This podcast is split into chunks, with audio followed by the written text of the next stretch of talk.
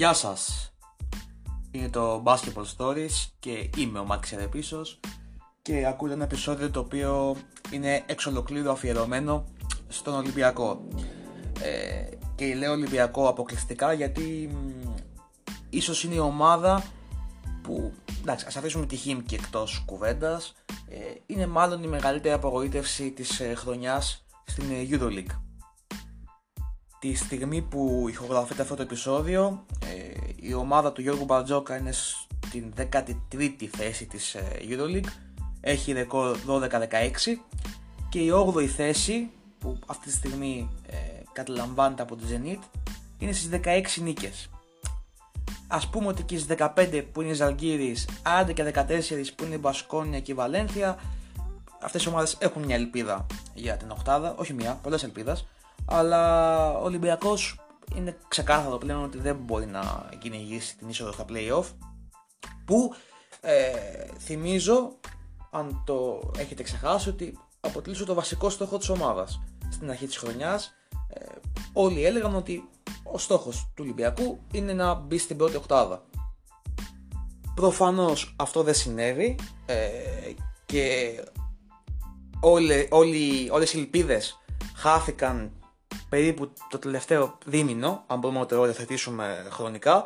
Ε, και σε κάποιες αγωνιστικές που ο Ολυμπιακός ήταν πραγματικά πολύ κακός. Κατέγραψε ε, αρνητική ιστορία με 7 σερί ε, ήτες, το οποίο είχε να το δει χρόνια ο σύλλογος στην Euroleague. Και γενικά αυτό το διάστημα αποκάλυψε όλα τα προβλήματα που είχε ο Ολυμπιακός από την αρχή της χρονιάς και θα τα καταγράψουμε και τώρα μαζί. Πρωτού συνεχίσω να θυμάστε ότι μπορείτε να κάνετε subscribe και να μας ακούσετε κιόλας σε όλα τα streaming apps ε, στο Spotify, στα Google Podcast, στα Apple Podcasts, ε, στο Anchor, σε όλες τις πλατφόρμες ε, και φυσικά μπορείτε να κάνετε like, να στέλνετε κριτικές, reactions, σχόλια στα social media, στο Facebook και στο Instagram.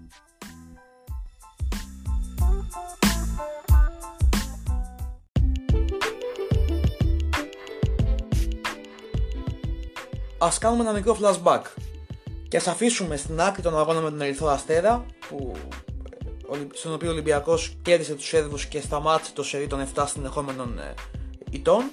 Ε, και πάμε λίγο πιο πίσω. Στον αγώνα του Ολυμπιακού με την Πασκόνια. Λίγο πριν ε, πετάξει το αεροπλάνο και για την, με την αποστολή του, της ομάδας για την ε, Βιτόρια, ο Γιώργος Μπατζόκας είπε στους δημοσιογράφους ότι φυσικά πιστεύει και πιστεύουν όλοι στην ομάδα ότι μπορούν να κερδίσουν όλα τα παιχνίδια. Ε, η δήλωση έκανε εντύπωση γιατί όλοι βλέπουμε τον Ολυμπιακό το τελευταίο μήνα, 45 μέρες πώς παίζει και πώς λειτουργεί και ουσιαστικά το ίδιο το μπάσκετ διέψευσε τον, ε, τον πονητή του Ολυμπιακού γιατί η Πασκόνια κέρδισε με το εκοφαντικό 91-66 που αν δεν έχετε δει το match είναι και λίγο για, για το τι είδαμε. Ε, η Μπασκόνα ήταν 8 φορές καλύτερη, ήταν, ε, ε, κυνήγησε τις μπάλες, έπαιξε κανονικό μπάσκετ. Ο Ολυμπιακός ήταν ε, μια ομάδα πουθενά. Ε, και λίγο μετά τον αγώνα λοιπόν, ο Γιώργος Μπατζόκας μίλησε για ντροπή για τους παίκτες, για τον προπονητή, για τους οπονητέ, για όποιον είναι στο σύλλογο. Υπάρχει ένα μεγάλο contrast, μια μεγάλη αντίθεση, ε, η οποία παρατηρήθηκε και αγωνιστικά. Ο Ολυμπιακός στο πρώτο κομμάτι της σεζόν δεν έχει καμία σχέση με τον Ολυμπιακό που είδαμε τελευταία. Και για μένα τουλάχιστον όλα ξεκινούν από τον αγωνιστικό σχεδιασμό. Α, από όσα συνέβησαν το καλοκαίρι και τις αποφάσεις που πήρε το τεχνικό επιτελείο για να στελεχώσει το ρόστερ. Ουσιαστικά το μεγαλύτερο πρόβλημα ήταν η έλλειψη ενός καλού ε, combo guard που να μπορεί να χειριστεί την μπάλα, να οργανώσει, να σκοράρει και ουσιαστικά να πάρει λίγο βάρος από τις πλάτες του Κώστας Λούκα. Ε, νομίζω ότι έχουμε ξαναφερθεί στο πρόβλημα που υπάρχει σε αυτό το κομμάτι στον Ολυμπιακό. Ε, το έχω αναφέρει και σε κείμενά μου στο SDNA ότι ουσιαστικά δόθηκε μια ξεκάθαρη προσέγγιση, ε, κατεύθυνση, συγγνώμη, ε, να, υπά, να είναι ηγέτης ο Λούκας το οποίο είναι απόλυτα σωστό και θεμητό και λογικό. Μιλάμε για έναν εξαιρετικό guard, ένα παίκτη που ξέρει την ομάδα, ξέρει τι πρέπει να κάνει, έχει κατακτήσει τρόπαια, ευρωλίγκες και είναι και λογικό να είναι ο ηγέτης της επόμενης μέρας. Αλλά αυτό δεν έγινε με σωστή προσέγγιση. Ήρθε ο Jenkins. Οκ, okay, ο Jenkins είναι ένας πολύ έμπειρο guard. Εννοείται ότι είναι καλός ομιλητικός. Εννοείται ότι συνολικά στην καριέρα του ε, έχει δείξει ότι είναι καλός και, και στο μακρινό σουτ. Αλλά μέχρι εκεί δεν μπορεί να κατεβάσει μπάλα, δεν μπορεί να βοηθήσει οργανωτικά και δεν εμπνέει και τους συμπαίκτες του. Ε, Λαρετζάκη ήταν, ήταν off για ένα πολύ μεγάλο διάστημα. Άπαξε ευκαιρίες. Στο μάτι με τη Μακάμπη στο Ισραήλ ήταν καταπληκτικός. Ήταν ο X Factor που έφερε μια μεγάλη νίκη. Αλλά δεν ήταν σταθερό μέλος του rotation για να τον κρίνουμε κι εμείς έτσι. Ε, ο Μακίσικ, καλός ή κακός, έχει εξελιχθεί σε, έναν, ε, σε ένα κολόνο του Ολυμπιακού. Προσωπικά εγώ διαφωνώ σε πολλά από τα στοιχεία του ε, αγωνιστικά και διαφωνώ ως προς το πώς ταιριάζει με το σύνολο και πόσο πολύ παίζει αλλά αντικειμενικά είναι πολύ καλός στα τελευταία παιχνίδια, παλεύει, ε, έχει βρει λίγο ρυθμό με το, να, με το πώς να κουμαντάρει την ε, εκρητικότητά του και να καλμάρει λίγο αυτή την ενέργεια που έχει αλλά παραμένει ένας παίχτη με πολλά μειονεκτήματα στο κομμάτι, στο, στο διάβασμα του παιχνιδιού και στην οργάνωση. Δεν μπορείς να το θεωρήσεις ε, ball handler τον ε, Μακίσικ, ούτε να του δώσεις την μπάλα για να οργανώσει ε, και να φτιάξει plays. Αυτό εννοείται. Ο Χάρισον ήταν ξεκάθαρα μια κακή επιλογή από τον Ολυμπιακό, παρότι ήρθε με προσδοκίες και παρά τα όσα μου έλεγαν και εμένα, ας πούμε, ε, Τούρκοι συνάδελφοι, ότι θα παίξει τον Ολυμπιακό, ότι είναι καλός παίκτης, έχει καλό σουτ, ότι παίρνει πρωτοβουλίες, παίρνει ευθύνες. Δεν έδειξε κάτι τέτοιο στη, στο σεφ και νομίζω ότι θα φύγει κιόλα το καλοκαίρι. Ε, δεν τέριαξε ποτέ, δεν κούμπωσε ποτέ.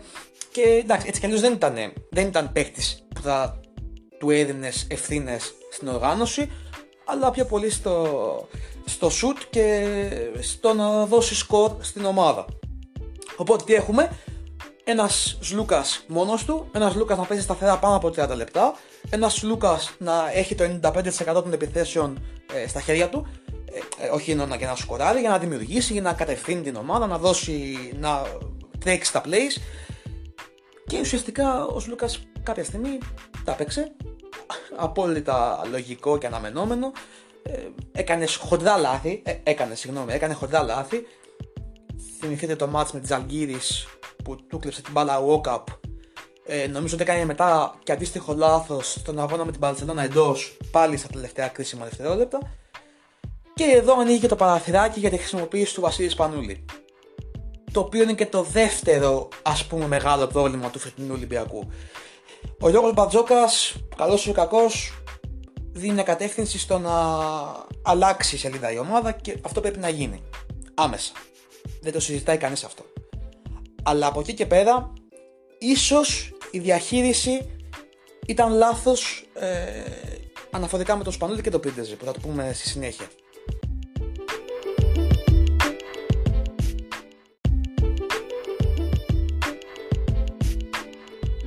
Σε αυτές τις περιπτώσεις ε, συνηθίζω να λέω και να πιστεύω ότι η αλήθεια είναι πάντα στη μέση. Δεν μπορείς να πάρεις μια ξεκάθαρη γνώμη ή να πάρεις το μέρος μιας πλευράς. Και οι δύο πλευρές εδώ πέρα είναι οι εξής. Η ανάγκη του Μπαρτζόκα και του Ολυμπιακού να προχωρήσει την επόμενη μέρα και από την άλλη μεριά η διαχείριση που πρέπει να έχουν και αξίζουν να έχουν οι Σπανούλες και οι Στέκομαι στο Σπανούλη γιατί είναι ο ηγέτης της ομάδας, ό,τι και αν γίνει. Όσο είναι στον Ολυμπιακό, θα είναι ο αρχηγός, ο ηγέτης ε, και από αυτό θα περιμένουν πράγματα όλοι. Μόνος του το έφτιαξε αυτό, μόνος του το δημιούργησε και το αξίζει 1000%. Δεν το συζητάμε καν αυτό, δεν υπάρχει καμία αμφισβήτηση. Το θέμα είναι το εξής, ότι ο Σπανούλης και ο Λούκας έπαιξαν ελάχιστα μαζί. Ελάχιστα. Δεν έχω ακριβή στατιστικά μπροστά μου, αλλά επειδή έχω δει όλα τα μάτια του Ολυμπιακού, ε, επειδή τα γράφω και για το SDNA, ε, είδα ότι ελάχιστες ήταν οι φορές που ο Μπατζόκας έβαλε δίδυμο στο παρκέ Σπανούλης Λούκα. Ακόμα και όταν ο Ολυμπιακός ήθελε σκορ, ήθελε έξυπνα plays, ήθελε μεγάλα shoot, ήθελε ψυχραιμία, δεν είχε και τους δύο ε, μαζί στο παρκέ ε, ο Μπατζόκα. Ε, Επίσης, υπήρξαν μάτς που ο Σπανούλης έπαιξε ελάχιστα. Ε, είχε κάτι 6 λεπτά θυμάμαι, κάτι 7 λεπτά, κάτι 8 λεπτά. Δεν πρόλαβε καν να κουμπίσει πώς μπορεί να το κάνει αυτό; Ε, έμπαινε μέσα, έκανε δύο-τρεις σωστές ε, επιλογές στο κομμάτι των assist. Ε, είχε ένα-δύο shoot άστοχα ή εύστοχα και κατευθείαν μετά στο πάγκο. Αυτό έφερε και την κρίνια. Θυμάστε τι έγινε με το ΣΔΟ που δεν πήγε ο, ο Kill Bill. Και έφερε και μια κατοσούρα γενικά, όχι δεν ξέρω αν έφερε μια κατοσούρα στα ποδητήρια, θεωρώ και εκεί έφερε, αλλά κυρίως στο γύρω-γύρω, στο περίβλημα της ομάδας από οπαδούς, φιλάθλους, δημοσιογράφους κτλ. Για μένα ο Σπανούλης άξιζε να παίξει παραπάνω σε κάποια μάτσα. Ή αν δεν το άξιζε, ε, αγωνιστικά πάντα μιλάω, ε, έπρεπε να γίνει αυτό γιατί ουσιαστικά ο Λούκας δεν είχε βοήθεια από αλλού. Και υπήρξαν μάτς που όντως ο Λούκας δεν ήταν καλός ή δεν μπορούσε να ανταποκριθεί ή τον είχαν μπλοκάρει καλά οι άλλες άμυνες. Γιατί δεν παίζει μόνο στο Ολυμπιακός, παίζει με ομαδάρες στην Ευρωλίγκα.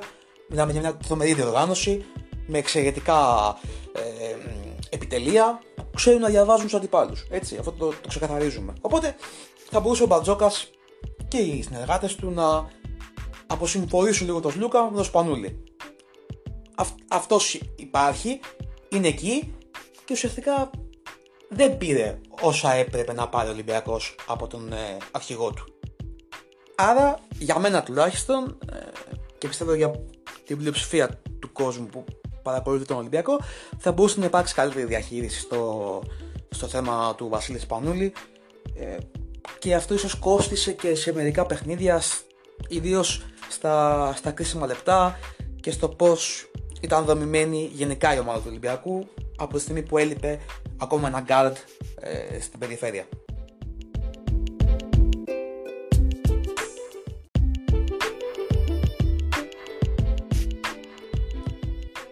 Για το Πίντεζι δεν έχω να πω πάρα πολλά.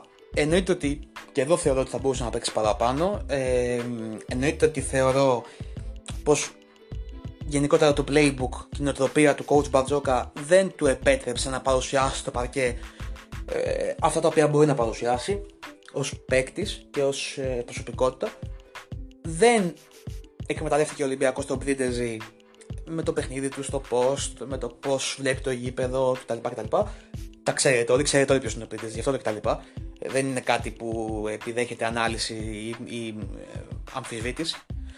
Ε, αλλά απ' την άλλη, εδώ δίνω και ένα αθλητικό γιατί είδαμε το ξεπέταμα του Βεζέγκοφ που ήταν πραγματικά πολύ καλός σε πολλά παιχνίδια ε, και έδειξε ότι πλέον είναι βασικό κομμάτι του rotation και, της, και του κορμού, όχι του rotation του Ολυμπιακού, του κορμού. Και ουσιαστικά τα πιο πολλά μάτια τα τελείωνε ο Βεζέγκοφ στο 4. Δικαιολογημένα γιατί βοήθησε πάρα πολύ και στο μακρινό shoot και στα rebound και στην ενέργεια από τον πάγκο και φαίνεται ότι έχει αλλάξει και ο τρόπος που κινείται στο παρκέ. Πιο γρήγορος, πιο εκρηκτικός ε, και πιο αποτελεσματικός. Θα ήθελα όμως να σταθώ στο κομμάτι της τύχης. Ναι, δεν μπορεί μια μεγάλη ομάδα να λέει ότι δεν είχα τύχη και γι' αυτό δεν πέρασα, δεν πέτυχα τους στόχους μου. Αλλά στην προκειμένη περίπτωση ο Ολυμπιακός ήταν τρομερά άτυχος με τον ε, Παπα-Νικολάου. Ο, ο έμπειρος Φόργολτ θα περάσει και την πόρτα του χειρουργείου το αποκάλυψε αυτό το SDNA τα ξημερώματα της 5ης 11 Μαρτίου έχει ένα σοβαρό πρόβλημα ο Παπα-Νικολάου και ελπίζει να το διορθώσει ώστε να είναι έτοιμος για τους Ολυμπιακούς αγώνες για, τους, ε, για το Παραολυμπιακό του Νουά, συγγνώμη ε, μακάρι να πάμε στους Ολυμπιακούς να φτάσουμε μέχρι εκεί πέρα ε, στο κομμάτι του Ολυμπιακού ο Παπα-Νικολάου κάνει πράγματα που δεν φαίνονται στη στατιστική δεν φαίνονται στο γυμνό μάτι ενό απλού φιλάθλου. Είναι ο glue guy, είναι αυτός που λένε στη ΣΥΠΑ ότι συνδέει όλη την ομάδα. Και κυρίως συνδέει το κομμάτι, συνδέει την άμυνα. Είναι απόλυτα κομβικός ο Πανικολάου στο παιχνίδι του Ολυμπιακού γιατί μπορεί να, ε, ε, να είναι αποδοτικός στο κομμάτι των αλλαγών ε, ενώ στα μακαρίσματα μπορεί να μαρκάρει πολλούς παίκτες διαφορετικών ειδών, πιο ψηλούς, πιο κοντούς, πιο γρήγορους, πιο αργούς, στο post ή στην περιφέρεια. Και φυσικά προσφέρει και πολλά στην επίθεση. Είναι ο Παπα-Νικολάου. Είναι ένας από τους ηγέτες της ομάδας. Οπότε όταν ο Ολυμπιακός αναγκάστηκε να παίξει χωρίς τον ε, Παπ, ε, αναγκαστικά δεν είχε άλλη λύση. Ο Μακίσικ πήρε πιο πολλά λεπτά στο 3, αλλά ο Μακίσικ δεν έχει την τακτική παιδεία και προσέγγιση του Παπα-Νικολάου, ούτε την εμπειρία, προφανώς. Ο Βεζέγκοφ όταν κατέβηκε στο 3 ήταν καλός, αλλά μετά χτύπησε και ο Βεζέγκοφ. Οπότε ουσιαστικά υπήρχε μια αλληλουχία πραγμάτων που άφησαν κενή την θέση του τριαδιού. Και γενικά ο Ολυμπιακός έχασε πολλά ε, από αυτόν τον τραυματισμό. Ξαναλέω, δεν είναι δικαιολογία τραυματισμοί. Δεν μπορεί μια ομάδα να χτυπάει το κεφάλι της στον τοίχο λόγω της τύχης. Αυτή η ομάδα αυτού του επίπεδου στην Ευρωλίγκα. Αλλά από την άλλη, ε, κανένας δεν μπορεί να πει τώρα ότι η απουσία του Παπα-Νικολάου δεν επηρέασε, δεν επηρέασε αισθητά το παιχνίδι του Ολυμπιακού.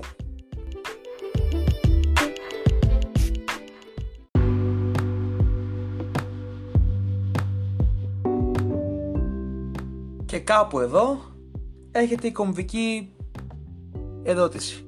Η νορμάλ ερώτηση από έναν άνθρωπο που είτε ασχολείται πολύ είτε όχι.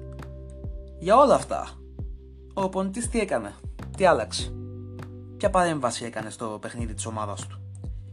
Η απάντηση για μένα είναι απλή, δεν έκανε τίποτα. Ο Γιώργος Μπαρτζόκας ε, ξεκίνησε τη σεζόν με μια ξεκάθαρη προσέγγιση που αφορούσε τον ε, Σλούκα και το πως όλοι οι άλλοι είναι γύρω στον, ε, στον Σλούκα.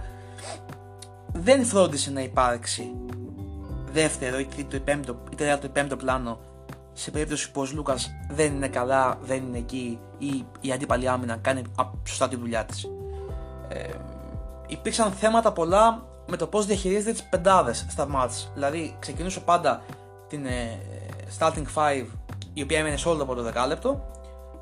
Το πρώτο δεκάλεπτο του Ολυμπιακού συνήθως ήταν καλό, γιατί στα τελευταία μάτς το διάστημα δηλαδή που έχουμε πει ότι καταστάθηκε ο κόσμος, ο Ολυμπιακός ήταν καλά, είχε καλά από τα δεκάλεπτα, αλλά στη συνέχεια άλλαζε όλη την πεντάδα στη δεύτερη περίοδο. Η ομάδα άλλαζε τελείω πρόσωπο, γιατί οι παίκτες που έμεναν δεν είχαν καμία σχέση με τα χαρακτηριστικά των παιχτών που ήταν νωρίτερα στο παρκέ. Οπότε ο Ολυμπιακός έχανε momentum, έχανε χημεία, έχανε ρυθμό, έχανε τη γέτα κάτω τα πόδια του. Δεν άλλαξε αυτό στην πορεία της, στην πορεία της σεζόν, ενώ φάνηκε ότι υπήρχε θέμα ότι δεν βοηθούσε αυτό τον Ολυμπιακό. Ε, επίσης υπήρξε ξεκάθαρη αιμονή, τουλάχιστον αυτό λέω εγώ, αυτό πιστεύω εγώ, σε πρόσωπα και καταστάσεις. Ο Μακίσικ ας πούμε έπαιρνε 30 λεπτά ακόμα και όταν δεν ήξερε τι να κάνει στο παρκέ ή δεν ήταν καθόλου καλός. Ο Χάρισον επίσης έπαιρνε πολύ χρόνο συμμετοχής ενώ δεν ήταν καλός. Υπήρξε ας πούμε αιμονή με τον Έλλης και λέω ας πούμε γιατί εκεί υπήρχε θέμα και με τον Μάρτιν ε, στο 5 δηλαδή και δεν υπήρχαν πολλές λύσεις αλλά και πάλι ο Έλλης σε κάποια μάτς δεν είναι, δεν είναι καν να υπάρχει στο παρκέ. Α έπαιζε ο Ολυμπιακός με 4 παίχτες, όχι με 5, δεν υπήρχε θέμα. Δεν θα υπήρχε καμιά διαφορά στο, στην εικόνα της ομάδας. Ε, τόσο κακός ήταν ο Έλλης κάποιες φορές, ναι. Ε, και συνολικά στο αμάτια μου δεν είδα καμία παρέμβαση από τον ε, Γιώργο Μπαρτζόκα. Αυτό πιστών, ε, σε αυτό ε, ουσιαστικά βάζω και την ε, δεν θα πω αιμονή, γιατί το είπα και πριν, θα πω και την ε, σκέψη ότι οι Ισπανούς και Πίντες πρέπει να παίζουν τόσο, να παίζουν λίγο, να παίζουν σε κάποια συγκεκριμένα σημεία, ε, ότι ο Σπανούλης και ο Λούκας δεν μπορούν να παίξουν μαζί στα guard, ότι ο Πίντες δεν μπορεί να προσφέρει ας πούμε όσο λαφρύ πεντάρι. Γενικά υπήρχε ένα, ε, μια ξεκάθαρη προσέγγιση που δεν άλλαξε ποτέ. Και επίσης σε όλα τα ομαδικά σπορ, αυτό ισχύει πάντα και παντού, ο προπονητή έχει το μεγαλύτερο μερίδιο ευθύνης. Προφανώς θα πούμε για τους παίκτες αν ήταν καλοί ή κακοί, αν, αν είχαν όρεξη να παίξουν, να κυνηγήσουν μπάλες, να πέσουν στο παρκέ. Αυτά τα λέμε και καταγράφονται. Αλλά πάντα όταν μια ομάδα δεν πηγαίνει καλά, ο προπονητή έχει το μεγαλύτερο μερίδιο ευθύνη. Γιατί αυτός δίνει την κατεύθυνση, αυτός ε, φωνάζει για τα plays που πρέπει να, πρέπει να παίξει η ομάδα και υπάρχει και το κομμάτι της διαχείρισης επικοινωνιακά είπα και νωρίτερα στον πρόλογο ότι όταν πας στην Πασκόνια που έχει μια πολύ καλή ομάδα, ένα, που έχει μια εξαιρετική έδρα και ας μην έχει κόσμο. Το ταξίδι στη Βιτόρια είναι πολύ δύσκολο, το λένε όλες οι ομάδες ε, της, ε, της EuroLeague. Ε, και όταν με, μαζί σε αυτά, επιπρόσθετα, πας έχοντας σερίτες και λες ότι μπορεί να κερδίσουμε παντού, ε, sorry, αλλά είσαι φάουλ.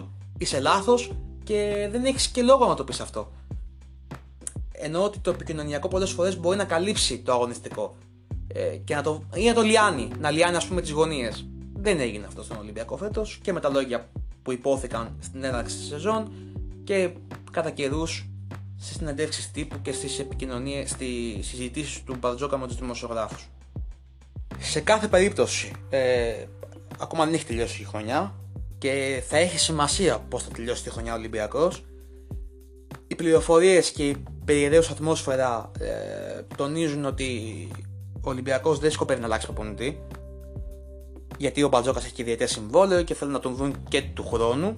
Δηλαδή, είδε ο Απανικολάου, νομίζω, στο podcast του Τζοα Λάουκας ε, στην Euroleague, είπε ότι ο Ολυμπιακός είναι στο στάδιο του The Building και αυτή η σεζόν ήταν το πρώτο μέρος του The Building. Υπάρχει και το δεύτερο μέρος του χρόνου. Οπότε λογικά θα δούμε και τον Μπατζόκα, τον Μπατζόκα και του χρόνου στον Ολυμπιακό και μένει να φανεί αν θα αλλάξουν μερικά πράγματα στη σκέψη, στη λογική, στην επικοινωνιακή πολιτική και στο αγωνιστικό κομμάτι. Φαντάζομαι ότι πρέπει να υπάρξουν καλύτερες επιλογές στους ξένους, να υπάρξει ξεκάθαρη κουβέντα για το Σπανούλη και το Πίντεζι, να αλλάξει και λίγο το σκεπτικό γύρω από τον Κώστας Λούκα.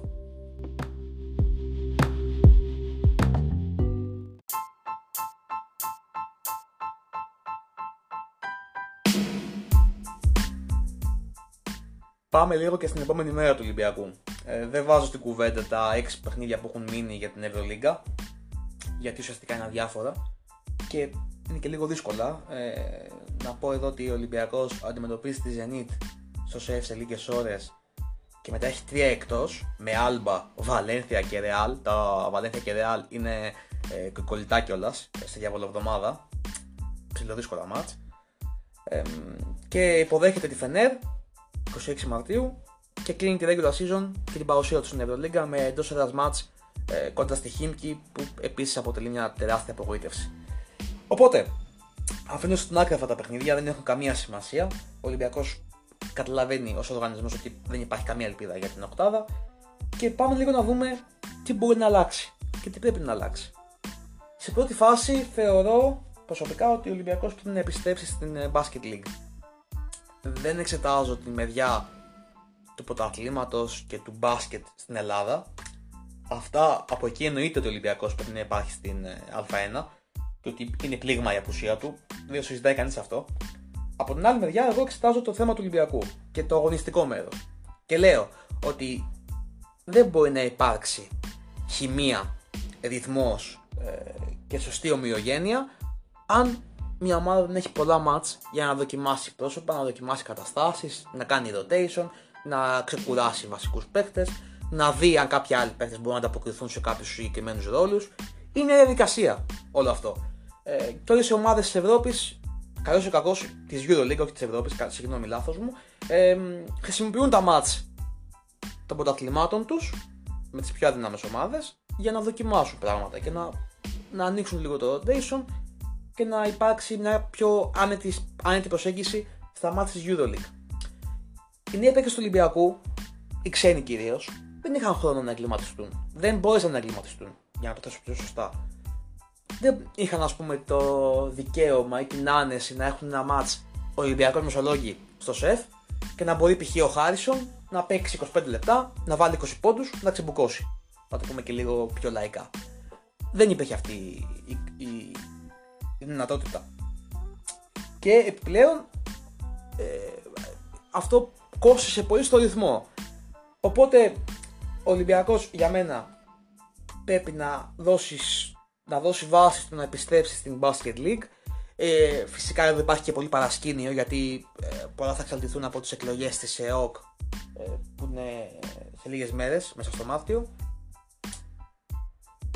η λογική λέει ότι ο Ολυμπιακός από τη στιγμή που θα φύγει ο Βασιλακόπουλος από τον παιδικό θόκο θα επιστρέψει με τον έναν ή με τον άλλον τρόπο στην ε, Basket League. Το πώς θα γίνει αυτό δεν το γνωρίζω, ούτε γνωρίζω ότι αυτό είναι δεδομένο και σίγουρο. Λέω τη γνώμη μου, ε, αλλά σίγουρα θα του κάνει καλό. Και όλο αυτό το, όλη, όλη, όλη η απόφαση, το σκεπτικό της απόφασης για την Α2 ήταν λάθος στα μάτια μου. Α ξεφύγουμε λίγο από αυτό. Πάμε και στα αγωνιστικά αν θεωρήσουμε ότι ο Μπαρτζόκα θα μείνει, νομίζω ότι θα καταλάβει και ο ίδιος ότι πρέπει να ε, να υπάρξει λίγο διαφορετική προσέγγιση στο κομμάτι των guard και της περιφέρειας.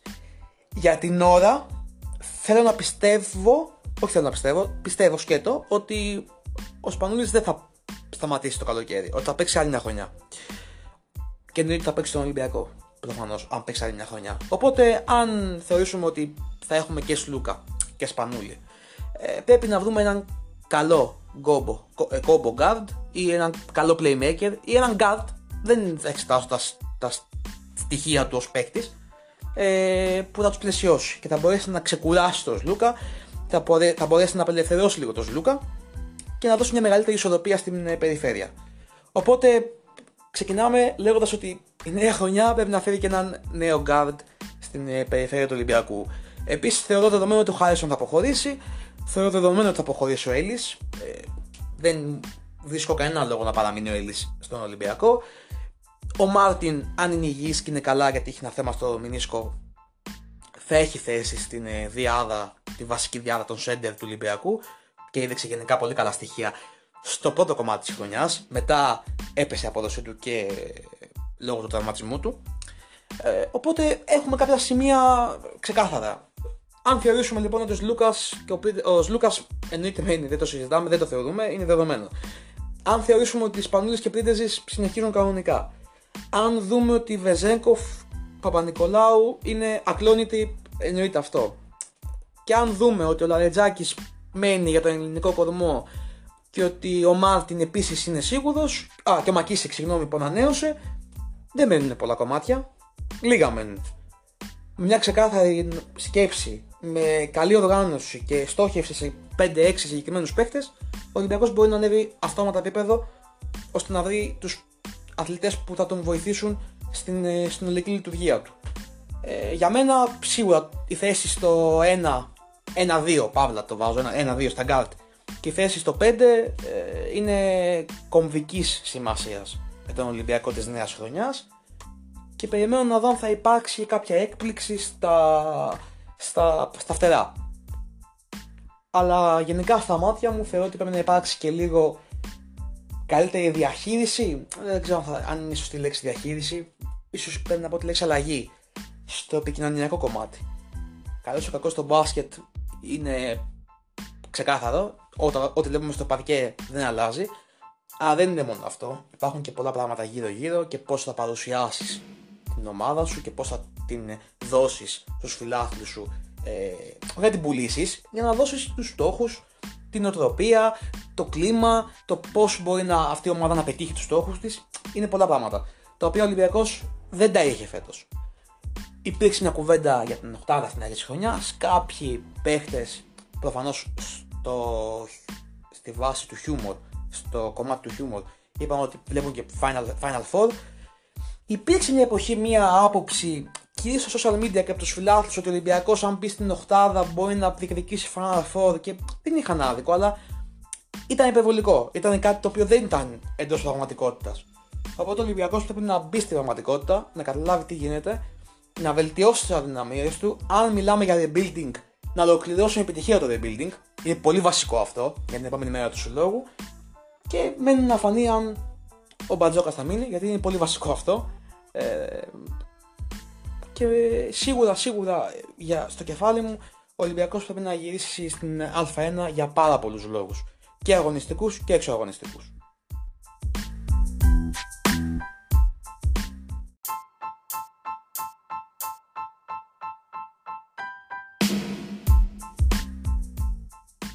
Αυτό ήταν το επεισόδιο για τον ε, Ολυμπιακό. Να αναφέρω εδώ ότι το επεισόδιο ηχογραφήθηκε 11 ε, Μαρτίου Πέμπτη, λίγες ώρες πριν το παιχνίδι του Ολυμπιακού με τη Zenit. Ε, φυσικά, να θυμίσω ξανά ότι μπορείτε να κάνετε like, ε, subscribe βασικά σε όλες τις πλατφόρμες ε, Spotify, Google Podcasts, Apple Podcasts, ε, Anchor, Pocket Casts εκεί μπορείτε να βλέπετε όλα τα επεισόδια, να τα ακούτε και να υπάρχει ειδοποίηση όταν βγαίνει νέο pod και παράλληλα μπορείτε να κάνετε και like στα social media, στο facebook και στο instagram, στη σελίδα Basketball Stories. Ε, εννοείται ότι μπορείτε να στείλετε και reactions, κριτικές, ιδέες και οτιδήποτε άλλο θέλετε. Μέχρι το επόμενο επεισόδιο, Γεια σας.